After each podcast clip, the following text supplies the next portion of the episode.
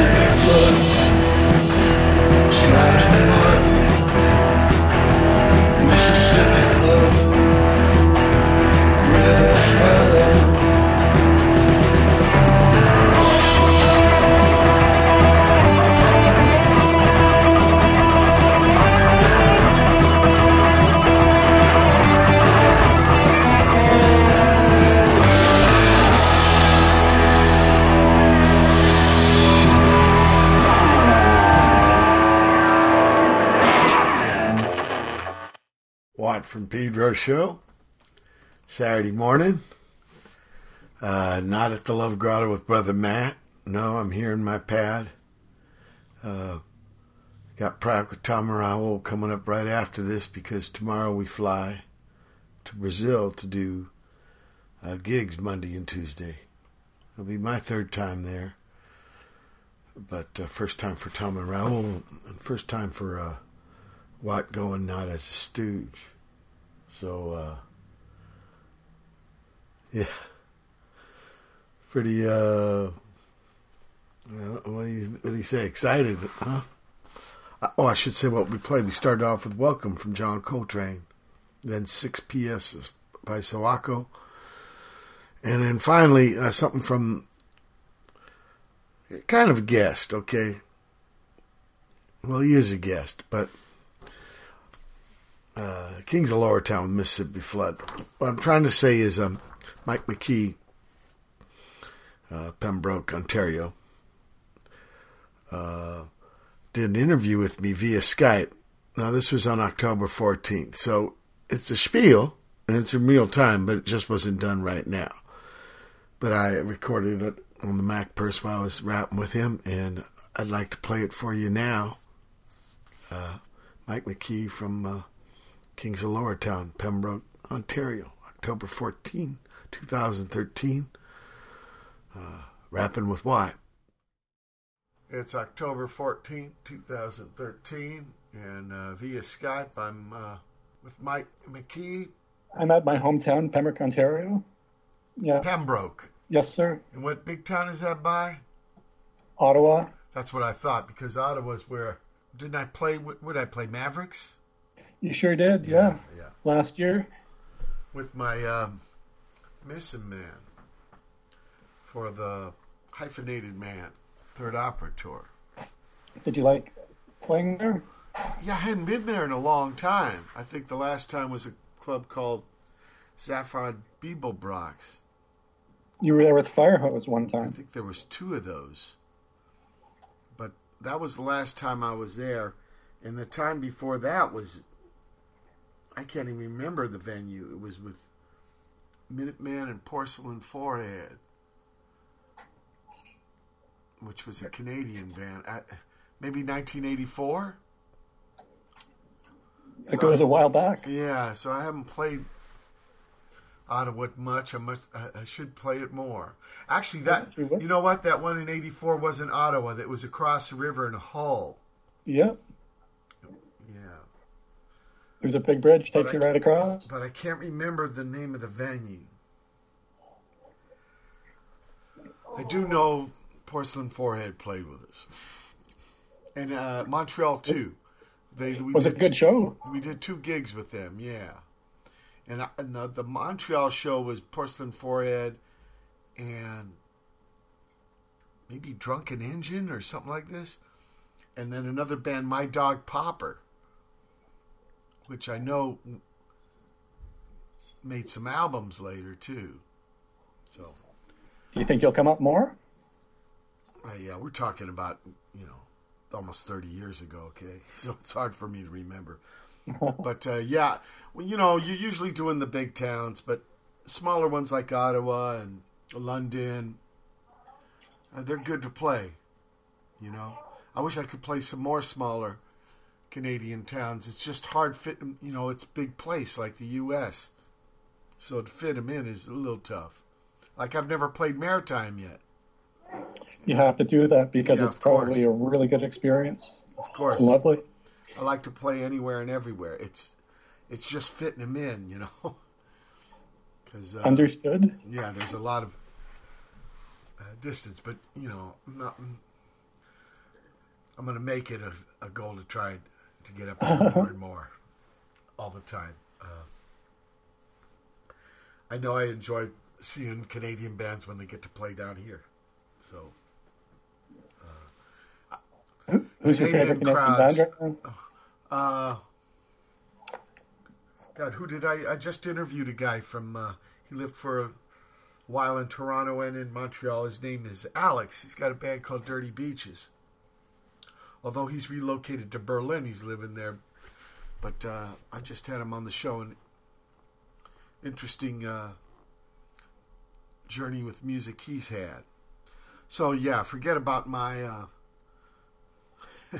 you know attempts at trying to play every town in the world, which I am trying. We should get Mike into uh, your uh, fucking story about music. When when do you uh, remember the first time being conscious about music? You know, at an early age, my mom was a piano player, so that would be kind of where it started. Yeah, so you had music in the house. A little bit, not a whole lot. Oh, well, My brother would bring home albums as well, so that was important too. We'd listen to it. so that's and then when I, you I first. guess, you know, in grade school, I met a couple of people who were really into music and just started to grow from there. And we'd, you know, You mean start about it, trade albums. your ma? She wanted the piano playing ending with her. She didn't think you should take lessons or. She thought I wasn't good enough. She was right. Oh, so you did try. I tried a bit. Okay. How old were you? Oh, you know, uh, grade one, grade two. So like five or three. five or six or something like that. Yeah, in that neighborhood. Yeah. So you tried plinking, and she thought no. Okay. So, yeah, that all went away. And then So just, you know, your music connects as far as like making music started with cats you met at school. I would say so. Yeah. Yeah. Yeah. And what? This is still grade school. Yeah, I met a couple of really interesting people. Uh, this guy named Jordan Zadorozny really uh, profoundly affected everyone around him. With you know, you know, he's a really massive talent even at that age. We knew something was going on there. What did he play? It was play? intense, very intense, and uh, What what what, know, what uh, instruments did he play? he was pretty much good at everything at an early age. Like he Oh, was okay. really great on fiddle, guitar, uh, you know, piano. That was developing. It was all happening. It was quite something. Amazing. And uh, of course, you know, you were you wanted to get a be a part of that. It was really interesting to us. Right. What did he uh, make a band? We had like a lot of sort of pretend bands, and then uh, What does pretend mean? well, you know, this is what we would do. Uh, you know, we sort of imagined how it would be, and uh, he, of course, had you know this amazing talent and started doing it, and then we were blown away. It was, uh, Oh, you mean you guys weren't actually playing with each other, just No. talking about playing? yeah, Okay. yeah, But he actually was playing. yes. So did anybody want to form a band with this guy, uh, Mr. Zach? We were His name's Zach. say again. Z A C H. Zach. Was that his name? No, it was Jordan Zadorozny. Oh, Zadaros. Yeah, Okay, Jordan. Yes. God, my memory's so bad I can't remember from five minutes. Okay, Jordan here. Did did anybody want to make a band with this Jordan guy? You know, uh, sure, absolutely. In what- the end, uh, you know, he did his own thing. We started doing our own thing. Just moved along, and uh, he started to get really good at what he was doing. And Oh, uh, but- he did eventually start doing lots of interesting things. Uh, you- we were but, left behind in uh, the, You never got a chance to play with him. Just, you know, informally when we were younger, and then later on we started So- playing a bit together. Jordan, I think, then maybe he's an important as an, an inspiration. Without a doubt, yes. Yeah, okay. You know, it was there. So he's profound to you uh, as far as you getting involved with music. So, um, what what instrument did you gravitate to? It was, you know, bass, guitars, Bass and guitars. piano. Okay. Yeah. Oh, I didn't ask you about the music. What kind of albums were getting brought home that you were listening to? you know, just classic rock, The Who, early REM, those things. I guess Canada would be the Guess Who also. right. Yeah, I mean, I. I, I listened to them a lot when I was young. In fact, I think the first 45 I bought was uh, American Woman.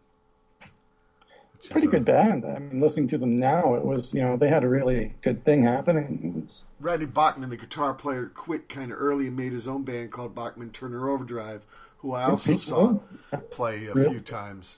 Yeah, D. Boon really liked him also. So, okay, so it's like classic rock. And uh, at school, I mean, we're talking grade school, so For you, what's that? Is that the 70s? Late 70s, you know, up to about 1986, 85. Okay. Then we moved into, into middle school, and yeah, And what? You start putting Oh. together groups and writing songs. And, a little bit. Yeah, we would, you know, start recording on little four tracks and, uh, Okay. you know, getting it together. do you remember the first band you had? Like as far as, uh, yeah, you giving it a name and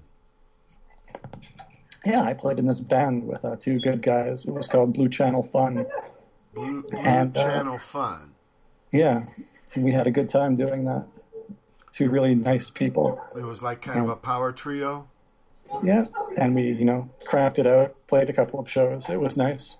Did you ever record on the four track? We had a couple of things. Yeah, I was, uh, I was still sort of learning the ropes on how to make songs then, and uh, they sort of were at the controls, and it was good. It was a good learning experience. A nice time. You should flow me if you got recordings of that stuff. You should flow. It'd be interesting Yeah, the play. guy's uh, the main songwriter. His name was Conrad Christian, and he wrote some good songs. Uh, I'll definitely do that because I still listen to them from time to time. Okay, then what happened from there? Nothing. We had to uh, get real jobs and uh, become workers, and you know, get our lives together. When you were in just junior high school? Well, after we graduated, Oh, you mean this band continued all the way from uh, junior high and high school, huh? uh, actually, no, it was you know informal, and then later on after high school, we still had it going on. Oh, wow. And yeah, Okay. it was like after high school we would. Yeah, I understand. Yeah, you had to get make a living Yeah. and stuff. So, but I didn't know that this band lasted this long. So it, it, it was all through uh, junior high and high school. Okay. So you We didn't actually it- have a name for it back then. Uh, Oh, just something to do after school. yeah, Yeah, right. we would like jam in uh, a friend's basement, and you know, Yeah, sort of like me and D that Boon. one. Me and D Boon did. Uh, never- didn't even know you could do gigs. Really, just played after school. In the, we used a bedroom. there was nothing really around either, like venues and such. There was a couple of things, but it was just not for us. Yeah, it was- It was really sort of insular. because you're saying early '80s because that's when I played there with Minutemen in '84 in Hull. But I can't remember the name of the venue. But uh, there wasn't a lot of places for you to play in those days. So you're making music just basically for yourselves, which is the best way, especially at start. And so, okay, this band breaks up because you guys go different ways, making a living. How did you stay with music? It was always there. I mean, I knew at some level I had to go and do it. I would just, you know, practice by myself, and uh, Oh, so you had like one man band at this point. You're just doing music on your own. Sort of, yeah. Just me. Later on, I ran into a couple of other guys. Uh, there's a really interesting guy named Michete. Really great guy. He's in a band called Flecton Big Sky. Okay. He's re-entering music right now. Really great guy. He's uh, sort of taken a break, and now he's back into it. And uh, he's really great.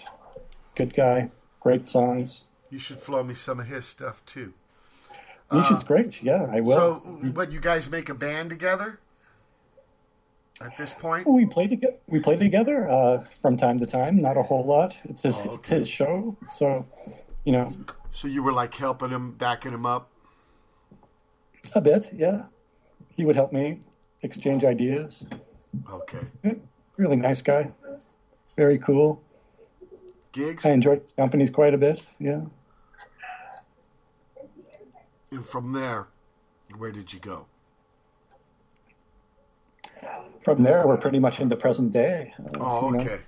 Well, I was I was wondering what was the road that led up to the Kings of the Lower Town. Oh,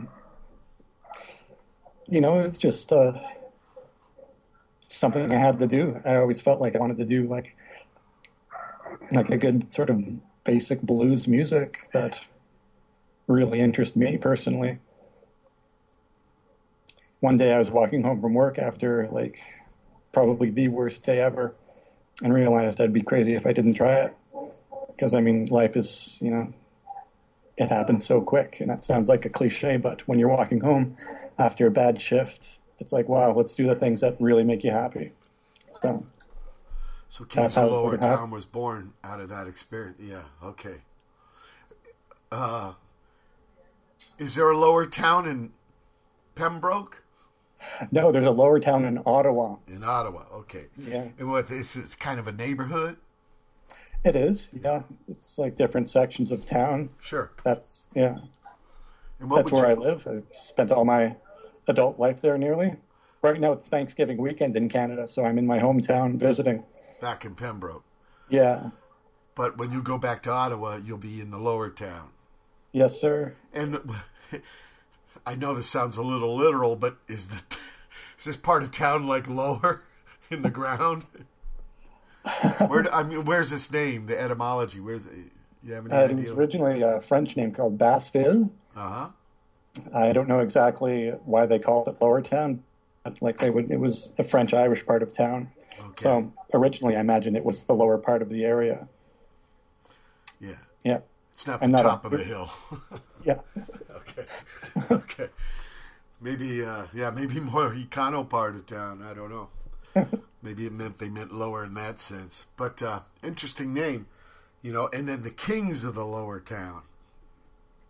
So you you uh, you know, I don't know. In my mind, it sounds like uh, you think uh, maybe, uh, yeah, you want to be one of the sh- shot callers, huh? well, start your own band, right? Write your own songs, you know, play your own gigs, right? I'm not yeah. trying to say like ruling over people or anything, but just, uh, you know, uh, yeah, you got a need for individual expression. You could go that way, yeah. It wasn't like you said wanting to be the top dog or anything. Yeah. It was just like personally, I'm going to do this, and if it doesn't happen or go anywhere, that's okay by me. I know that's, you know, this is just for me. I'm, I'm, I'm happy doing what I'm doing. Well, not just for you because you did get a group of guys, right? Yeah. Yeah. Absolutely. But they're, but they're gonna they're gonna help you realize your vision, your songs. They most certainly did. Without them, that would have never happened. Yeah, right. Like just getting started, it was well. very. Let's, let's talk about them. Who who are these guys? Well, like I mentioned earlier, Michete, Jordan Zadorozny, oh, Christink. These these cats were kings of Lowertown. Okay. Well, the sort of in and out. Okay. You know, back and forth, sort of a loose group. Yeah. Yeah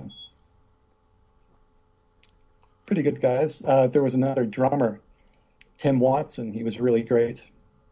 He was in the band. He was really awesome. Tim Watson was a really great drummer. Like earlier days? About the same time, like within a three or four year span. Okay.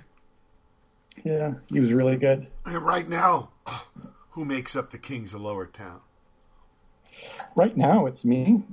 I'm writing like the music. Jordan Zadorozny is helping me with production and performance, like recording. He's doing really great uh, guitar work on it. He's doing some really amazing solos. Like his, uh, I'm really lucky to have his generosity helping me. He really is, you know, it's me and him right now. Okay. Good guy. You were talking about the blues. Uh, what what kind of band? Uh, do you have like influences from other bands or musicians? Just sort of an Ottawa Valley thing, really. Uh, okay, so yeah, people you actually play with. Yeah, okay. I mean, and I'm looking towards other blues influences, not a whole lot. You know, it was just something that I sort of felt more than heard. Yeah, like sure. Yeah. And God, you well, go you go pretty far back with Jordan. Yeah, I don't really recollect too many memories without sort of having him there. Like, I mean, early, early stuff, of course, but we were always familiar with each other. Sure, sure. Schoolmates. Yeah. Really good guy. Uh, And you got a single coming up. I do, yeah. You know, what's the story behind this? You know, I've played a lot of Kings of Lowertown on the Watt from Pedro show, but this is stuff that's coming in the next week or two, right? Uh, thank you for that. I do appreciate it. Thank you very much for that. I like when you started playing that stuff. That was, uh, you know, blew my hair back, and uh, that really sort of pulled me up and uh, made me feel like I could do more. So thank you for that. I Uh, don't no think I've ever actually said that to you directly, and I'm so it was awesome. And That uh, really was awesome. And the single that's coming out, yeah, it's going to be Shotgun Preacher and Woodpile. Uh, these songs have existed previously, but I've always wanted to do some vinyl. I felt it was time to commit to, you know, getting out of the digital world and putting out a single on vinyl. I've always wanted to do that. And these days, I feel it's important to have tangible obje- objects instead of just digital files for some reason. It's there, it exists. And I think that's important. I can't express it further as to why I think it's important. Kind of relate it to a good book. You know, you have a good book, it's there, it's going to exist. You can go back to it whenever you want. And uh, it's a good reference point. yeah. Shotgun Preacher came out, uh, I guess, in April or May, and uh, got a, a bit of legs to it. I really enjoyed making that song and writing it. Jordan helped me make that song. He's all over that. Gave it an amazing sound. Uh, knew exactly what I wanted before I even could express, which was such a great thing as well. It was like just wow, you nailed it. Like it was just a shorthand he knew it. I knew it. It was done. I was really proud of that one. And uh, Woodpile last year, Michete helped me with that. Again, you know, he really sort of, you know, inspired me to get going on this and make this all work. That's what I did. So those were the two songs that we decided to put on vinyl. Sure. Um, I've got more songs coming up soon.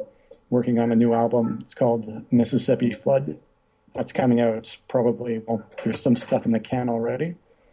Uh, but getting back to the single, those are the two songs that will be, you know, released. And uh, it's fitting because uh, they're interrelated. They're different. I feel, and uh, it just sort of marks a moment that I'm really happy with. Oh man. Well, yeah. I'm looking forward. I'm looking forward. But eventually, these two songs are going to be joined with others to make a whole album. Wow. got a couple EPs out. I've never known how to make an album. We'll You know, I've got I can put EPs together, small ideas that sort Yeah. of work. I've never like I've always wondered how like these artists make big albums. It blows my mind all the time. What are the common threads that develop? You know, how do you go those twelve songs and not, you know, lose focus? It's such an accomplishment. I see people doing this all the time, and I've never known how to do it. It's quite something. People think it's nothing, but really, I think it's you know, you have to go start with track one. You have to go to track two, three, four, five. Sometimes albums can go up to, you know, 15 songs. Lately, you know, you're getting shorter albums traditionally, like 10 songs. Even then, that's a super accomplishment to do something each time and have it interesting and have it different and not repeat yourself. Is, you know, not many people can do that. I mean, you guys can do it. I've seen you do that. You know, Stooges would do that amazing. You know, you need to get other people doing that as well. And uh, I just, you know, I'm not in that realm at all. I can do good, solid songs and put them together as EPs. That's where I'm at right now. And I think that's, for me as a person, that's pretty awesome. And that's what I'm going to do until maybe another skill set develops. I don't know. I don't see myself ever really getting there. I could push a whole bunch of songs together and call it an album, but I don't think it would be there'd have to be like a theme to it, uh, concept. Otherwise, it's just you know songs that sort of come together. Yeah, I think everybody's got their own journey and their own idea of what they're trying to do or make good on.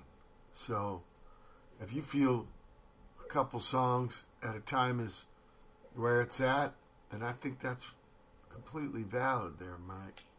I also think you can pull off a song and have it be any like I mean, one song it can deliver a lot. It can change your afternoon if you're liking it. You know, it doesn't have to be a whole album. It's the thought process and the attitude. You know, Oh, Link yeah. Never really made huge, awesome albums, but he had killer songs. Amazing. Yeah, you can mix it up. Uh, my last album was one song, 30 parts.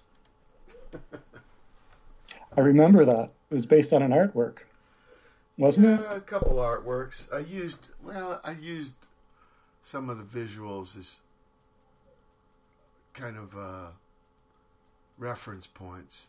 But This they is were the one just, where the. Sorry, go ahead, sir. it was just more like springboards. I like, uh, yeah, inspirations where you can uh, draw parallels. Not know anything even about maybe the person you're uh, bouncing ideas off. That's what's interesting about humans to me and their expressions, how they can be kind of This is the album Uh, where you're writing more Minutemen type songs, if I recollect right. They feel like more Minutemen songs, somewhat. Yeah, I kind of wanted to do that? style again without being nostalgic, and so I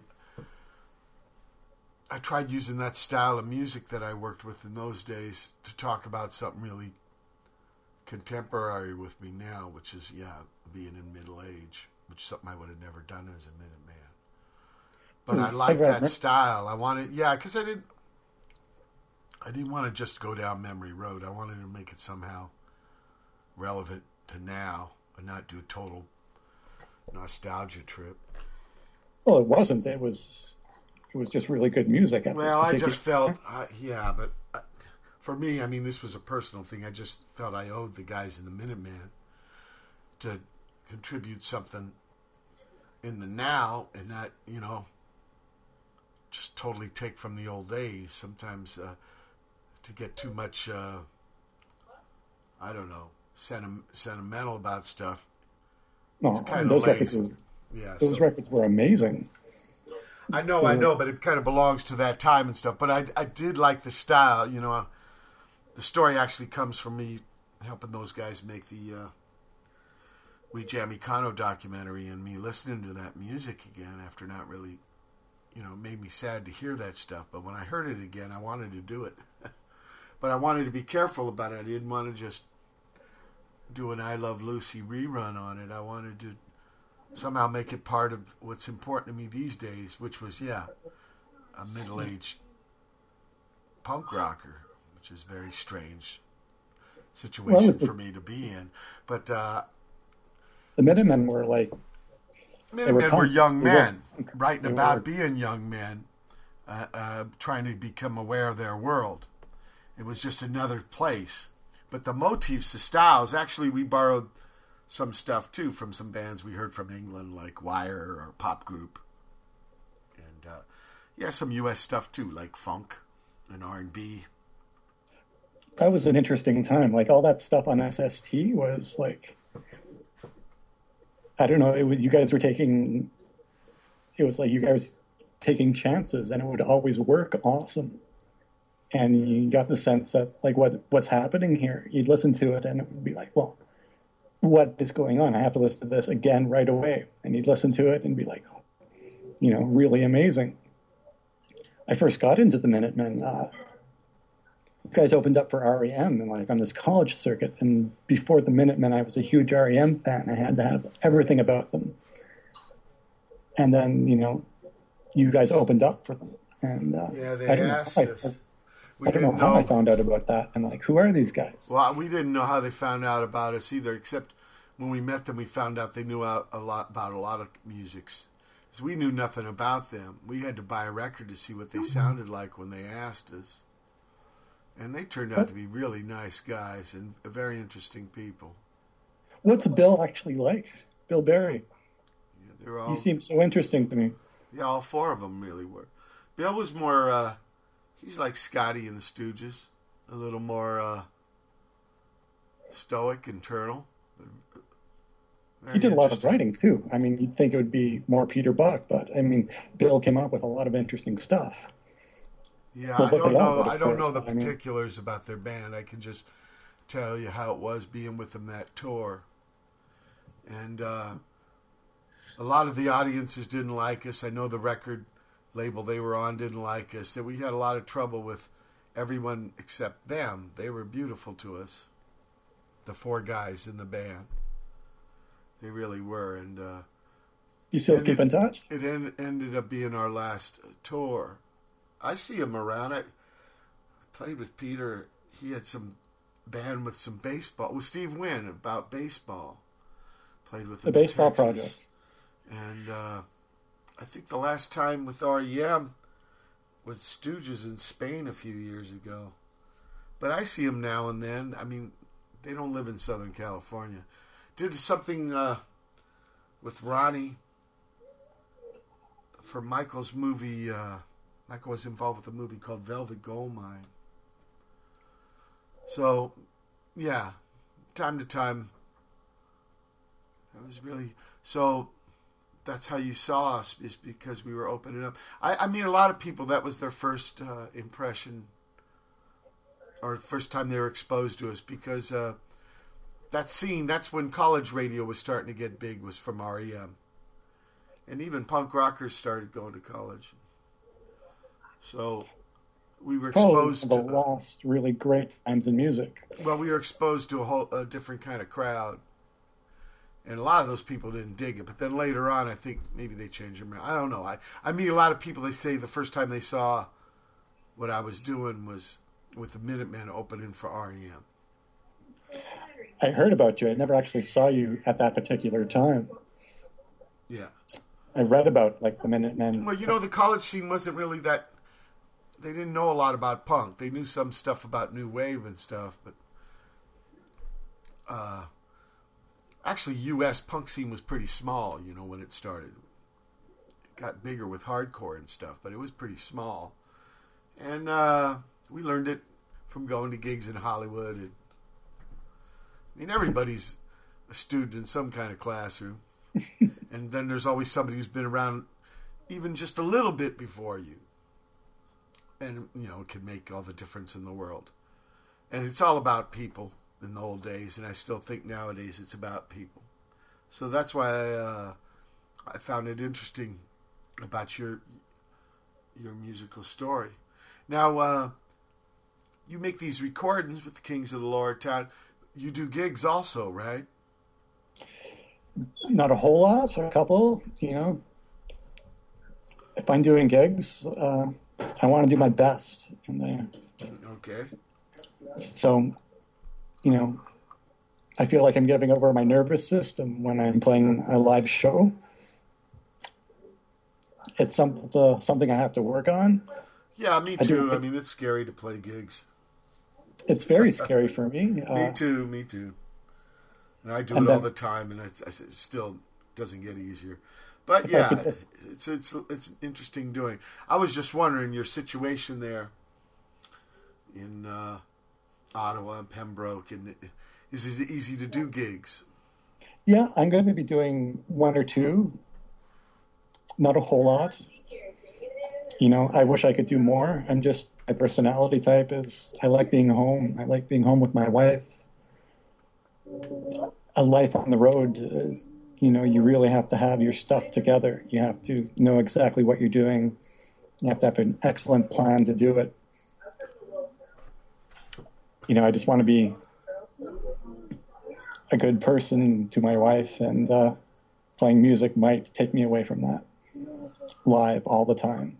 So that relationship is important. I don't want to be away too much. So I'm keeping it local, not a whole lot. Yeah, I and think, really, I'm, I think the Steely Get Dan guys during the years that made those six records, first six records, never toured, except one little one. I don't think you have to tour. Some bands, part. all they do is tour, and they don't even make records. So, you know, everybody's different. I think. I would like to play more. It's uh, I'm going to work on it. I think it's important, but not as important as you know my more domestic life. I like making music. That's more important. And right now, you're thinking about music in a document form, right? This uh, seven inch, the vinyl. Yes. Yeah. Absolutely. Yeah, I, I've come to realize that more and more. When we first started Minuteman, we thought records were just like flyers to get people to the gigs. We thought it was all about playing gigs, because we came from arena rock, you know. So we didn't know about clubs until punk. And we really liked the clubs compared to our uh, previous experience with live gigs, which was sitting in the dark in these big sports arenas and auditoriums, and it was a nightmare, you know, in comparison. So we thought everything was about the gig, and the and the records were just flyers to try to get people to the gig. Now I have a different kind of uh, thought about records. They're, they're yeah, they're kind of di- they'll they'll be here after you're gone, you know. just one of those things. Are you going to be playing more shows, Reese? More coming up? Oh yeah, I got a couple. T- yeah, I got two gigs this week, and I got a couple tours coming up, a Europe one and a U.S. one. How many shows a year do you play? Do you think? Two hundred. Yeah, sometimes. Yeah, I play. How do you keep up? You're well, like yeah, uh, it's like anything else. You, if you look at it that way, yeah, it looks impossible. But real life is about the day to day, and you get into it, and it becomes, you know the sun rises, the sun sets. If you look at it so, you know, mammoth of a thing, yeah, it'd probably scare the hell out of you. And I do have a lot of anxiety at the beginning of tours, but then you get into the day to day, and you you do it, you know. And it's interesting. You know, I don't recommend it for everybody, of course, but uh, I feel fortunate to have my shot at, and and, and uh, it's great classroom. I learned a lot of stuff from it. It's yeah, the main thing is to uh, well, actually, the main thing for me is to get my guys back safe. Then the next thing is yeah, play good for people. They work hard all week, so I want to give them a good gig. And then you know, third, fourth, fifth, sixth, seventh is yeah, you're not in your hometown, so there's a lot of stuff to check out you know everybody can't live in the same pad so and also everybody doesn't do things the same way so you can uh, yeah if you let your mind be open you can check out and learn from this stuff. And it's like being in a real life library you know a library of real life or something in a, in a trippy way. So i think it's the way you approach it. It can be a beat down. It can wear on you. Uh, you have to watch your health. There's a lot of things about tour a lot of things can go wrong. When one comes to the end, I'm very grateful that I made it through another one. I was uh, interested in your single here. If you were going to like do some gigs to like maybe call attention to it or something like that. You, do you go to the big towns like Montreal and Toronto? You know, I don't go to Toronto a whole lot. I love Montreal. I go there with my wife all the time. No, I mean we about playing. City. I'm talking about playing. I played a couple of gigs in Montreal. I haven't played a gig in Toronto at all. Wow. Uh, I've I've had it's good, closer, right? I've had good gigs in both towns. Uh, different scenes. Did you ever find your bass? Uh, well, I got, I got a couple basses. Oh, that one, the one that got stolen. No, it's out there. Hopefully, somebody's using it. You know, I got given three free basses after that three different people. A guy named Andy from uh, near Rochester, New York. A guy named Dan in San Diego. Adam Yauch gave me a bass. Uh, you know, so I know it's sad. I, I've had that for a little bit, right?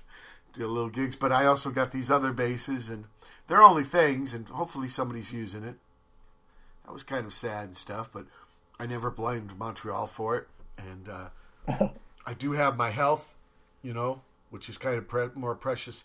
It's kind of hurts to lose things, but then I got uh, the three gifts right away, you know. So, uh, how's the cycling coming along? Not as good because of my hurt knee. You know, I can't go up big hills. The paddling, no problem, because that's all waist up. But uh, yeah, that's some of the stuff I do when I'm not on tour. You see how the, the, the Skype makes some Nice. funky sounds, uh, people. If you hear that, that's not me on my synthesizer. It's his software that I'm using to talk to Mike here.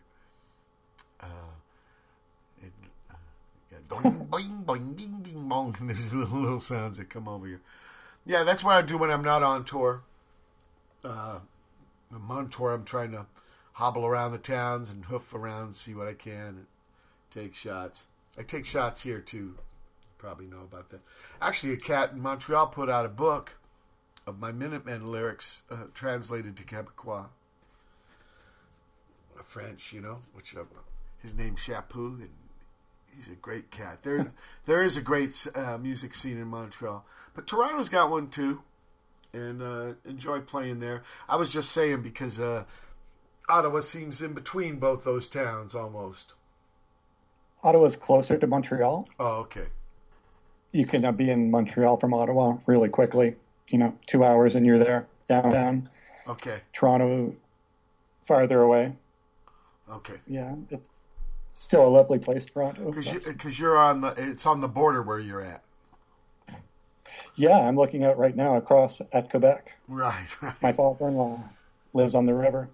That's interesting. Yeah, you know, border towns, river towns, they're interesting. I always, uh, especially in the older days, you know, I'm thinking when I'm in those kind of towns because rivers were the highways in the old days. You know, so when when I'm, I really get into that, and this goes back to Minutemen days. You know, you're in a town. It's not just there for your gig. There's a whole history. There's a whole story why that town's there. And I find it interesting, and and uh, one of the righteous things about the work I do is I get to go, and it's not a very long time. A lot of times it's just one day, but I can see, you know, spend a little time, and wonder about, wow, what went on here, what helped build this, why is this here, why is that there. You'll have to come for a visit. The Ottawa Valley is one of these places that uh, Yeah, I would because I know every time I've been in Ottawa was just a brief, brief time. What I know about it is government town. It's the federal capital, right? absolutely. Yeah. You get outside of that, and you uh, Actually, that that tour that you saw me uh, for hyphenated man, um, my guitar man and Miss Peak, who was a, a photograph in that tour, both were very sick, and I had to take them to a clinic in Ottawa, and so very grateful. good health care. Yes, yes, which to me is a great, uh, whatever you call it, national defense policy is like taking care of your people's health, you know. And uh, both Tom Watson and Miss Peak uh, got mended up. They had uh, two different kinds of. Uh, one had a virus, one has a, had a bacterial infection with their throats and lungs. And uh, man, the health, like I was telling you before, the, on on tour, weather and health are very acute. They're very big in your life. How's he doing now? How's Tom now? Oh yeah, yeah. They healed up. They healed up by the end of that tour because the the medical attention they got in Ottawa was excellent, Good. and it was econo. Besides that, but uh, yeah, most grateful. So that that's why I remember the day I was there. Actually, had some California weather. It was really nice. Wow, the sun was out. Everything, you know. I always when I came Good. to uh, Pedro from Virginia, you know, I always compare things to my town, like the weather and stuff. It's kind of spoiled here. uh, so the plans beyond the single, doing a couple gigs, is maybe working on an album. Maybe. Okay, because you say it another way, you don't you think you're ready for an album. I mean, I'd like to accomplish that, but uh, you know, I'd have to just say maybe it's going to be EPs and singles. Right? That's for sure. Yeah. A larger idea, I don't know. Going to Ah. start making more music here in my hometown, because I think that's important. Because Sure. there's, you know, the economy here isn't so great. hmm you know, there's not a whole lot going on here. It could be, you know, it could really use some. I don't know how to, how to express that. Just uh, a vision, developments. It's a great spot. People should come here, make albums, enjoy this place. It's really nice. Going to do that. I think that's a great thing you're doing for your town. Then that's great. Because you know some people, sort of... some people's ideas. Well, you cut and you run to the big town because that's where people make it. Maybe things are different though with internet and stuff. Maybe you don't have to do that so much anymore. I met this lady once. Uh, she lives, I don't know where she lives now, but she was from this place called Fogo Islands. She was born and raised there, and uh, she left. There was nothing there for her. She comes to Ottawa and, uh, you know, starts a life, goes back to visit, and uh, an acquaintance from many years ago says, Well, you know, how are you doing? And uh, she realized right away she had to come back and, uh, you know, do something there. She wound up doing something really amazing. Uh, my wife and I sort of saw this unfolding, and I realized that would be something important to do be supportive in my own home community. I wasn't sure exactly how to do that, and then I realized, uh, you know, this is how I can maybe help in my own small way to support a local business and, of course, get some musical enjoyment. Yeah, that's interesting. Gra- uh, grassroots. I guess, yeah, if that's the word for it. It was uh, just one of those times where you thought, well, yeah, it's time to do something like this. It was a kick in the pants. Wow. So yeah, that's pretty much. You know, I think people should come to Pembroke. Well, you know, records. this leads me to the last thing I want to ask you. If somebody was going to ask you for some advice,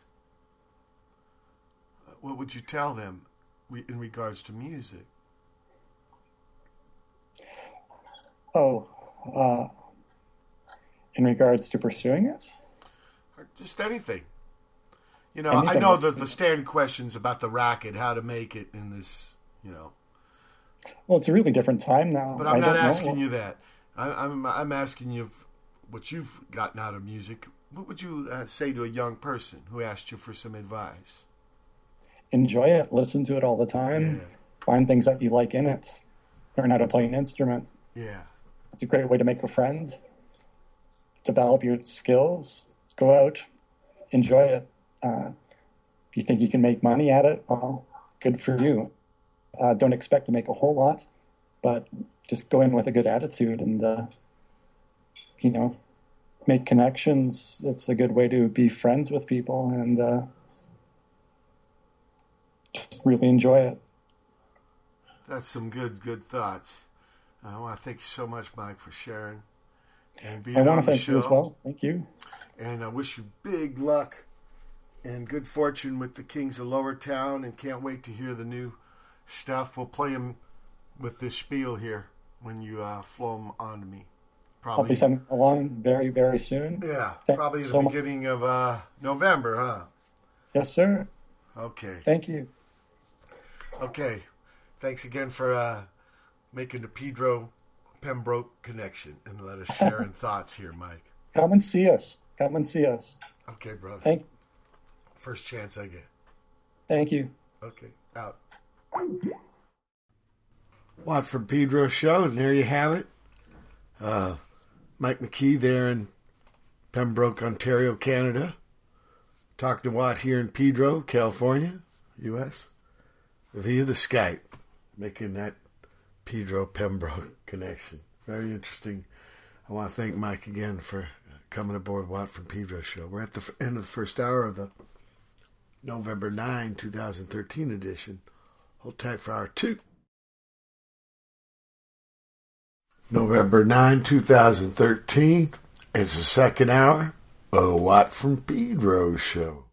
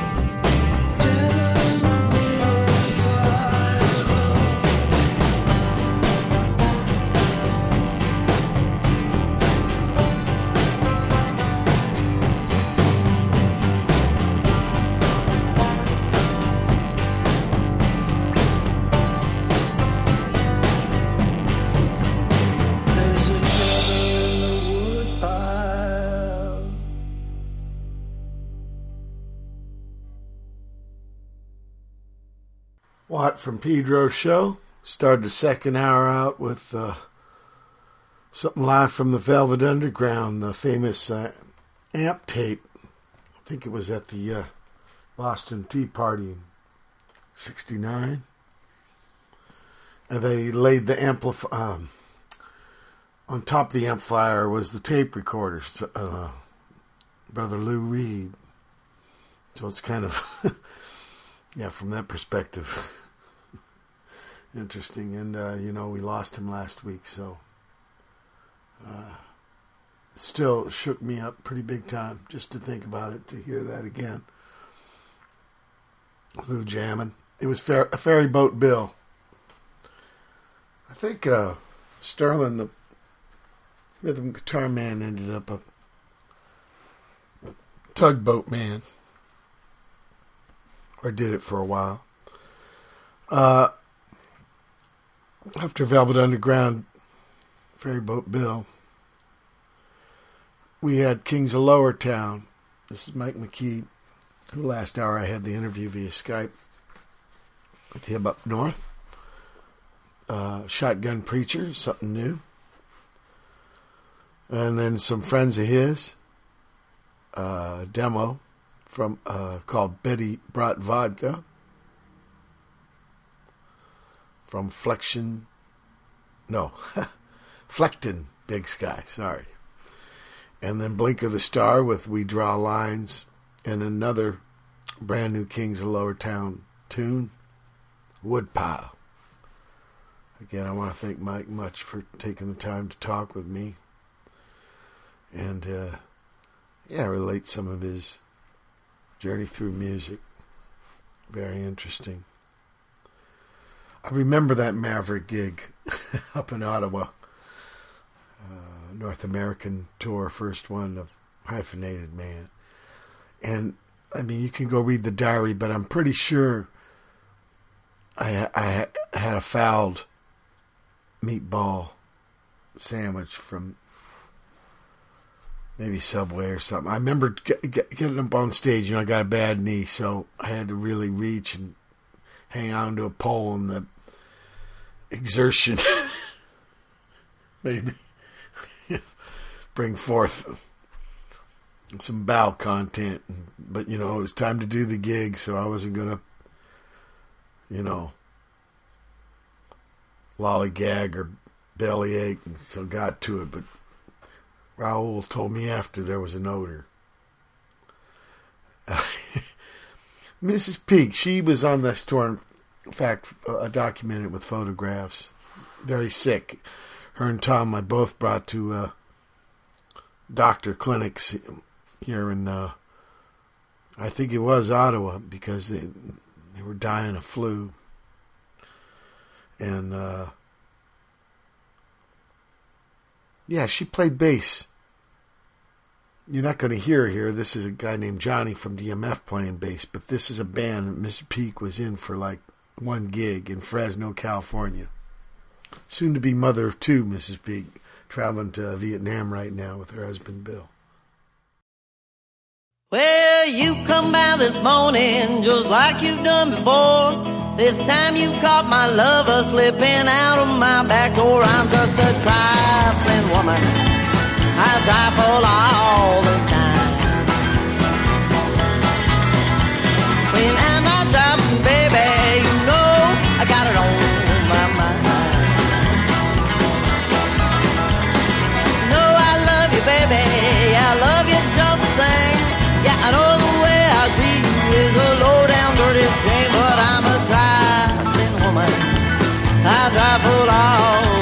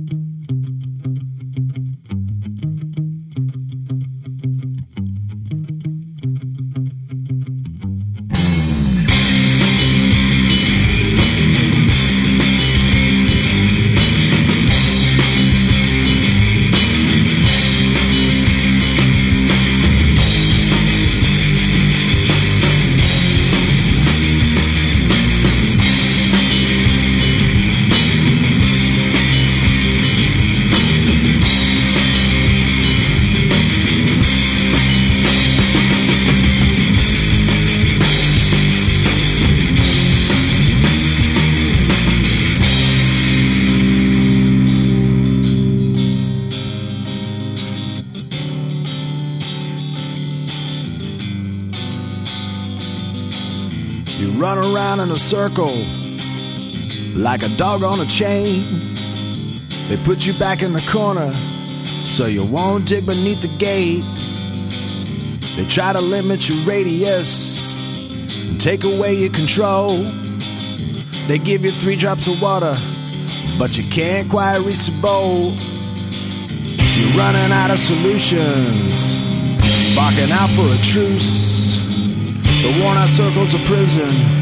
The rusted chain is a bloody noose. They finally break your spirit, so you don't even try. They leave you out there forever, till you just lay down and die.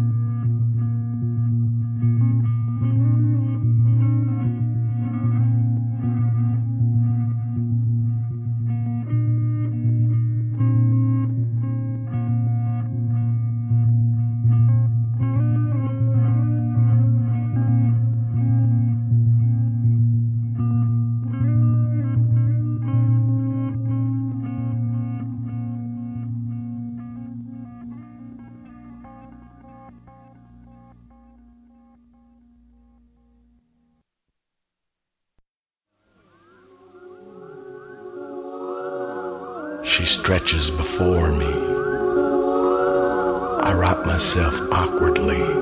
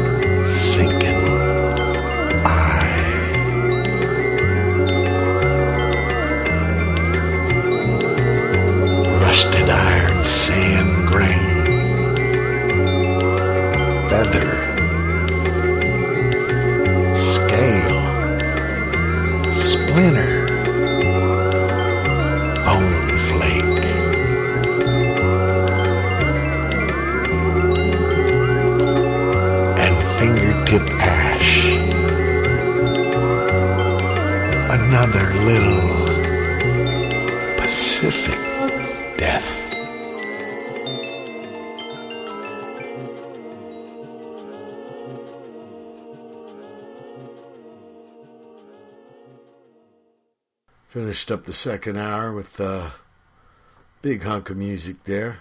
Started with Trifling Women by Cattie Ness and the Revenge.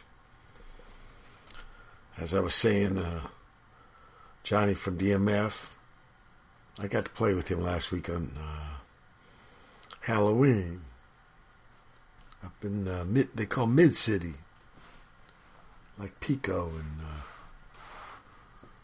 oh no Hauser, somewhere on there. He made the hell right from March County. Anyway, uh, he told me he ended up playing in this band. They found out Miss Peak was in that band for like one gig. You can go to her website, Peakness, P E A K N E S S dot com, for her uh, insights to her world. Incredible person. Um, after that, we had uh, DMF, which is Johnny's uh, OC band. Stiff for a Stiff. It's a new batch of music for, for me. Thank you, Johnny. Then we had um, Passion Killers, which have uh, Maeve Mills doing the shipbuilding, which is, I think, a, a cover. Big fan of Maeve Mills. He's back on the bass too. Watch out, you people there in Leeds. Uh, Art Trip and the Static Sound after that with Hex. Torture Town with Noose. Yeah, Torture Town. So there's a connection with the fairy godmothers out of Charleston there. Palmetto Flag Land. Uh, Unawares with a- Asian Snake. After that was After by the Freeks. I think uh, Jonathan Hall. It's a new trio he's got going. Jonathan Hall from Backbiter. Yeah, somebody told me Bob Lee broke his foot. That benefit. Fell off the curb or something. Damn. Heal up, Bob Lee. Love you much. The Man Who Fell Out of the Sky by the Black Widows. That's got Adam Baum on bass. In Mask, too, I think. Uh, Dining Car Chase, Dirty Beaches. There's some more Canada right there. Though I think uh, Alex is back in Berlin. Boy or Girl by Freescha. They're SF. Enough to Calm You Down by Allegheny Whitefish Tobacco. Mr. Tom out of Pittsburgh. Finally, Melvillian. Detective Instinct. Ollie had me uh, read some Karen Schumer words on uh, this EP called Schumer Songs. Songs. Uh, we're at the end of the second hour, November 9, 2013 edition of the Watt from Pedro show. Hold tight for hour two. November 9, 2013. It's the third hour of the Watt from Pedro show. Now, last week was Halloween. Or whatever. Uh, nine, ten days ago. uh, right before that, I played a Long Beach gig, and Luke from Roosterhead gave me a compilation he made specially for Halloween. It's called California Creeps, and it's a bunch of buddies of his, you know, that him and his Roosterhead band, you know, joined together with in gigs and whatever, uh, musical fabric. And I didn't get a chance to play it on the show closest to Halloween. Uh, damn, sorry. But Halloween ain't too far back that we can't play this. There's a lot of interesting stuff. This is all Orange County, Southern California, Long Beach. I think uh, Roosterhead themselves are out of Long Beach.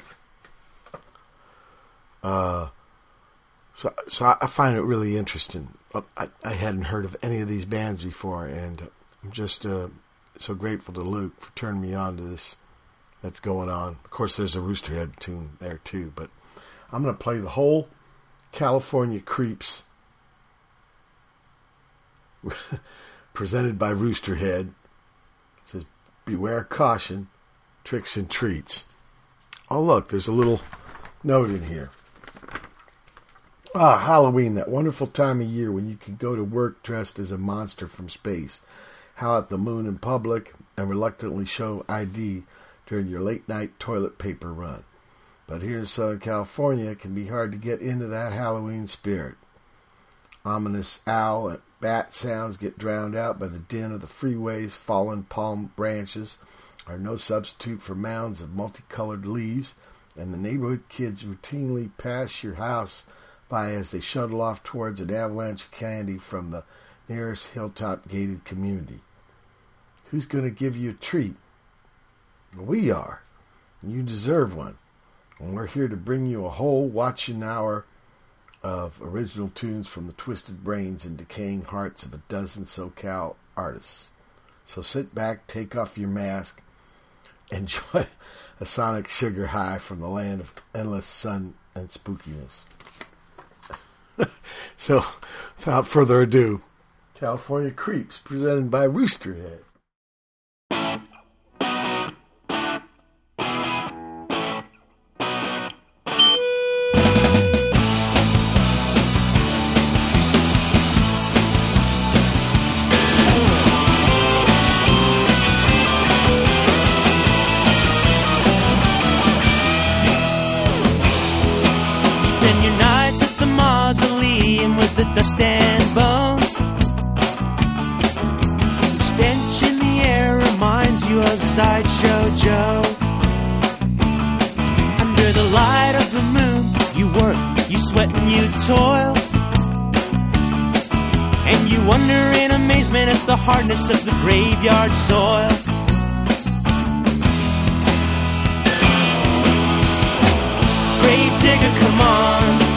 Got a great big hole in my heart to fill. Grave digger, hold on. If you don't help me dig my grave, you bet your life that no one else will. No, no, no.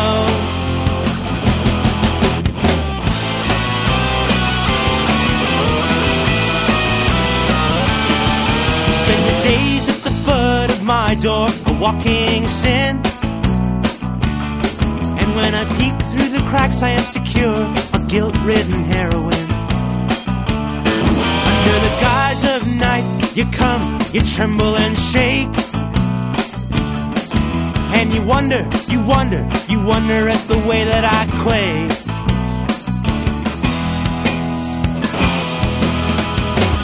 Grave digger, come on. I've got a great big hole in my heart to fill. Grave digger, hold on don't help me dig my grave, you bet your life that no one else will. I know, no, no.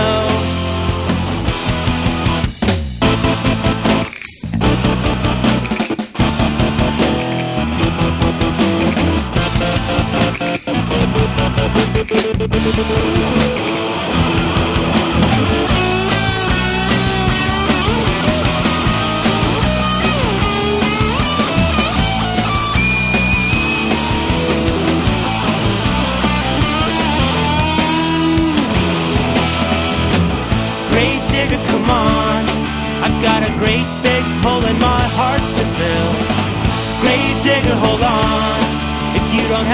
my grave, you bet your life that no one else will. Uh, no, no, no. Grave digger, come on. I've got a great big hole in my heart to fill. Grave digger, hold on. If you don't help me dig my grave, you bet your life that no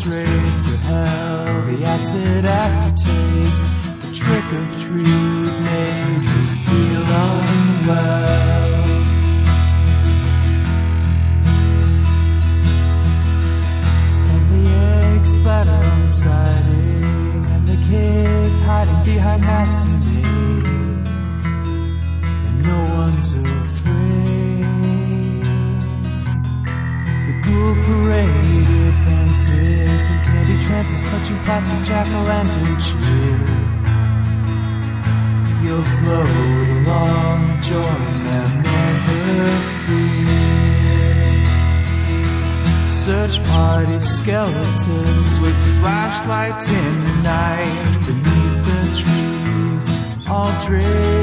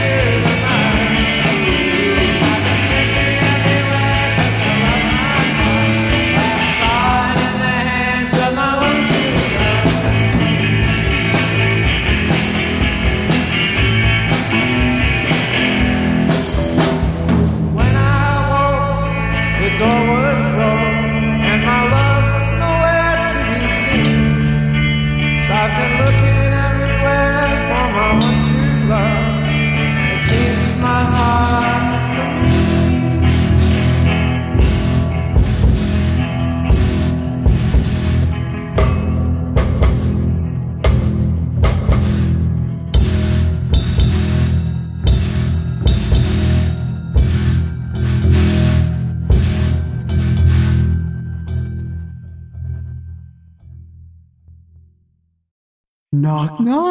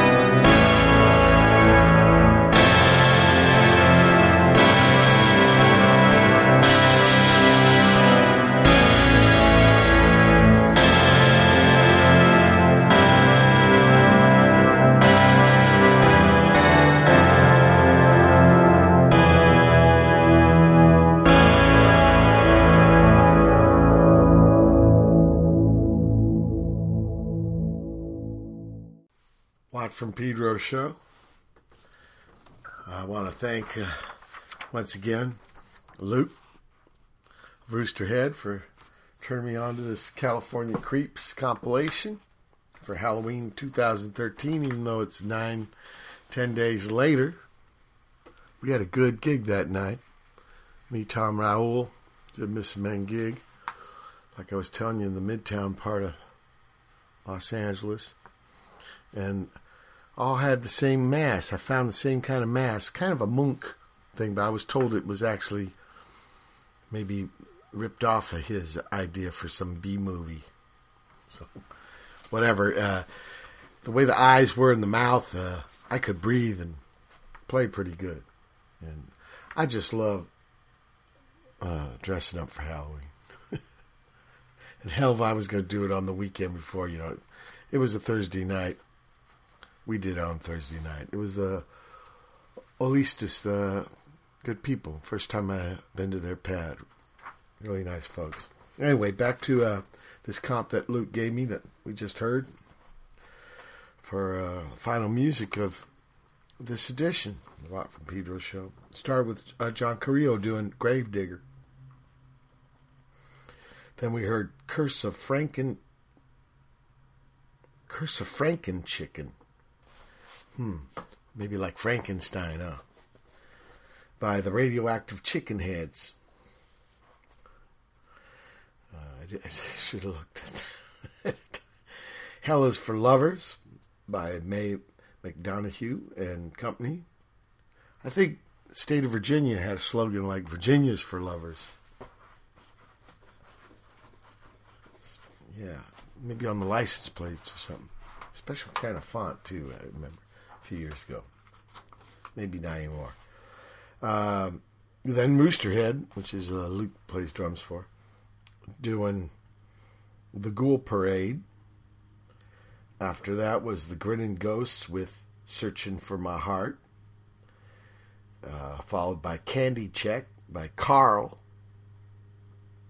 Did you hear the question mark at the end there? Because that's how he, he spells his uh, band name. Karl. K A R L question mark. Then Mas uh, Lengua from Popsical. Trippy way spelling Popsical. Uh, more tongue, I guess, in Spanish. I think. Uh, time and energy after that with bare thoughts. Sonar syntax by the Vespertines. More uh, heady stuff here as for celebrating Halloween. Um, Devil's Night by Nimbus Earth. Devil's Night, I think, is actually the night before in Detroit. Maybe.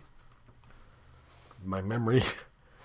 Remember, uh, who was telling me? Somebody saw a Minutemen gig last time we played Detroit. It was on Halloween.